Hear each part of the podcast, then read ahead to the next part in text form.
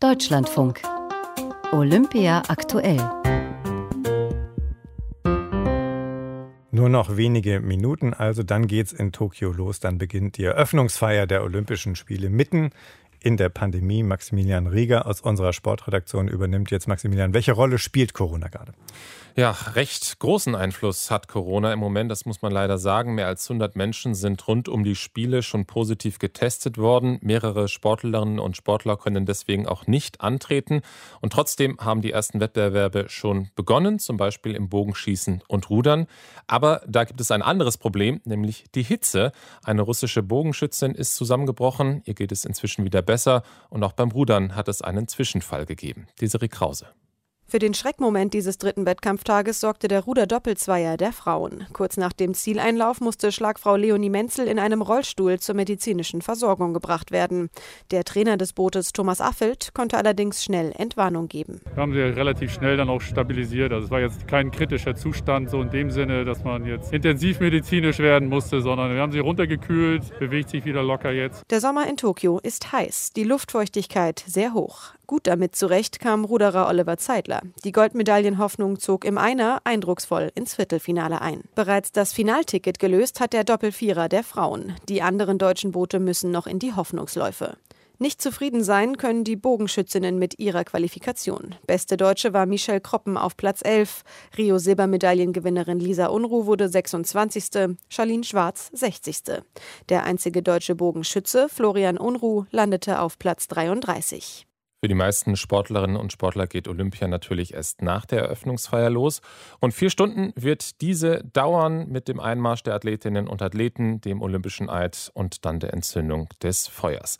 Häufig zu sehen sein werden, werden dann natürlich auch die Flaggen der teilnehmenden Länder. Und Felix Lill hat den Mann getroffen, der dafür sorgen soll, dass es da keine Fehler gibt. Jetzt zur Eröffnungsfeier bin ich allmählich echt nervös. Fehler gibt es ja immer. Sagt Tadamasa Fukiuda und hebt seinen Becher zu einem ausgedehnten Schluck Tee. Außen wie innen ist er bedruckt mit diversen Landesfahnen. Nicaragua, Bolivien, Brasilien sind zu sehen.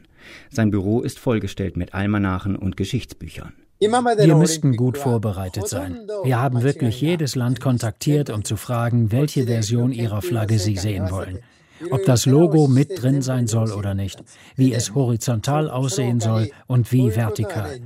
Eigentlich müsste alles stimmen. Auf dem 80-Jährigen ruht großer Druck. Tadamasa Fukiuda ist verantwortlich dafür, dass bei der Eröffnungsfeier am Freitag und überall sonst während der Olympischen Spiele die richtigen Fahnen wehen. Es klingt nach einem banalen Job. Aber der Veteran weiß, dass bei den wichtigen Symbolen für Internationalismus und Diplomatie immer wieder peinliche Fehler passieren. Bei den Olympischen Spielen von London 2012 wird bei einem Fußballspiel der nordkoreanischen Frauen die Flagge Südkoreas gezeigt. 2016 wird eine chinesische Flagge aufgehängt, bei der die kleinen Sterne links oben in der Ecke falsch ausgerichtet sind. Auch das hat zu Verstimmungen geführt.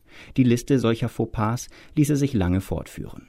Wenn einer Spiele ohne Fehler schaffen kann, so in Japan die Annahme, dann Tadamasa Fukiuda.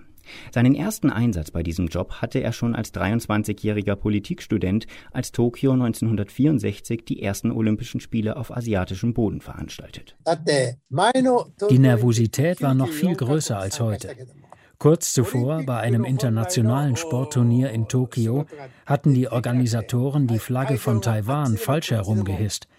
Wir haben dann alles ganz genau studiert, sogar die richtigen Farbtöne und die besten Stoffe für die Flaggen. Das ist heute alles standardisiert. Eine Schwierigkeit ist aber, dass es heute mehr Länder sind. 1964 waren es nur 93, heute sind es 206. Er kenne jede Flagge auswendig. Unsicher sei aber, ob auch die Mitarbeiter so fit sind. Aber alle im Team teilen die Liebe zu schönen Fahnen.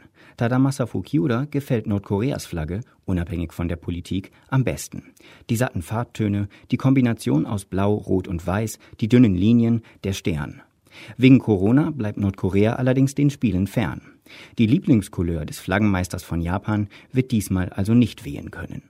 Berichtet aus Japan Felix Lill. Aber braucht es überhaupt noch so eine Eröffnungsfeier voller Symbole und Rituale? Dazu gibt es auch bei uns in der Sportredaktion ganz unterschiedliche Meinungen. Matthias Friebe sagt zum Beispiel, ja, es braucht so eine Eröffnungsfeier, sie sei ein Fest für die ganze Welt. Am 15. September 2000, kurz nach 23 Uhr Ortszeit, entzündet Kathy Freeman das olympische Feuer im Olympiastadion von Sydney. Noch heute, mehr als 20 Jahre danach, bekomme ich beim Anblick dieser Bilder eine Gänsehaut. Ein Moment, in dem alles passte. Ein historischer Moment, der zeigt, welche enorme Kraft von der Eröffnungsfeier der Olympischen Spiele ausgeht. Symbolisch, emotional und sogar politisch. Es ist ein Abend, an dem nicht nur Menschen aus aller Welt zuschauen, es ist eine Feier für die ganze Welt, die gerade ihren Reiz aus dem Pathos und der festen, quasi liturgischen Struktur der Rituale zieht. Apropos Feier. Im Grundgedanken finden diese Spiele nicht nur statt, es ist offiziell die Feier der Spiele der so und so vielten Olympiade. Zuallererst für die Sportlerinnen und Sportler. Die ehrliche, fast kindliche Freude manch eines Sportlers, der fast schon Purzelbäume schlagend ins Stadion kommt, ist ansteckend. Das alte, schon abgedroschene Motto Dabei sein ist alles entfaltet unter ihnen noch immer eine enorme Kraft, obwohl viele von ihnen auch laut und offen die IOC-Politik kritisieren. Sie wissen um die Schattenseiten der Spiele, darum, dass viele die Eröffnung für IOC-Propaganda halten. Das Problem ist aber nicht die ritualisierte Feier, das Problem sind nicht die zugegeben triefenpathetische Hymne, die Fackel, die Ringe oder der Eid, das Problem ist das IOC. Denn die olympische Kraft ist immer noch da. Die Gedanken der gemeinsamen Feier der Spiele, des olympischen Friedens und der Völkerverständigung sind aktueller denn je. Wenn das IOC sie nur besser nutzen und in Szene setzen würde. Denn so häufig gehen die hehren Ziele unter in der Gier nach Geld und Gewinn. Eine weise Entscheidung haben die olympischen Gründer aber getroffen. Das Staatsoberhaupt darf nur eine karge, wortwörtlich festgeschriebene Eröffnungsformel sprechen, die nicht geändert werden darf. Danach folgt der Eid und mit der Feuerentzündung ist dann wieder Zeit für Gänsehaut. Soweit die Meinung von Matthias Friebe. Marina Schweizer sieht das anders. Für sie ist die Eröffnungsfeier kein Fest für die Welt, sondern ein Zeichen der Selbstüberhöhung des IOC.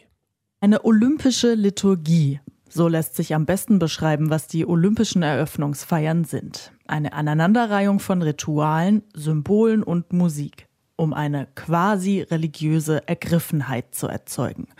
Und der Begriff passt. Denn es geht um ein Event, das vor Selbstüberhöhung des Internationalen Olympischen Komitees strotzt gegen eine unterhaltsame Feier, die dem Milliardenpublikum die Kultur des Gastgeberlands nahebringt, wäre nichts einzuwenden. Japanische KünstlerInnen, japanische Musik, japanische Traditionen. Auch nichts gegen den Einmarsch derer, um die es bei solchen Spielen eigentlich geht. Athletinnen und Athleten. Vielleicht wäre es sogar schlau, wenn der Staatschef des Gastgeberlandes eine Rede halten dürfte.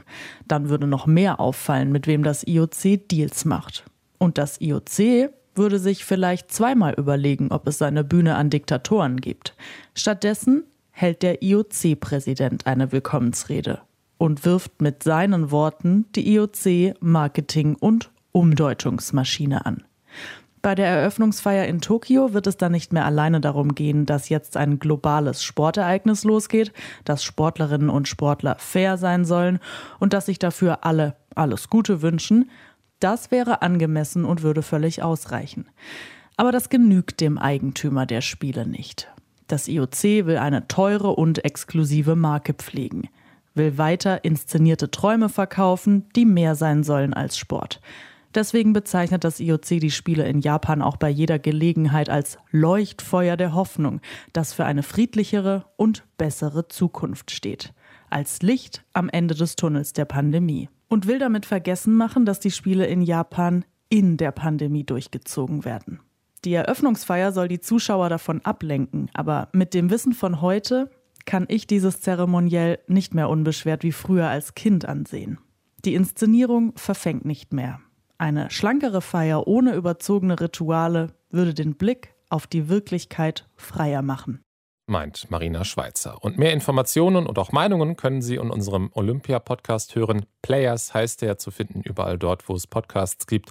Heute Nachmittag geht es zum Beispiel darum, welche Hoffnungen Japan bei der Vergabe der Spiele hatte und wie die jetzt größtenteils enttäuscht werden.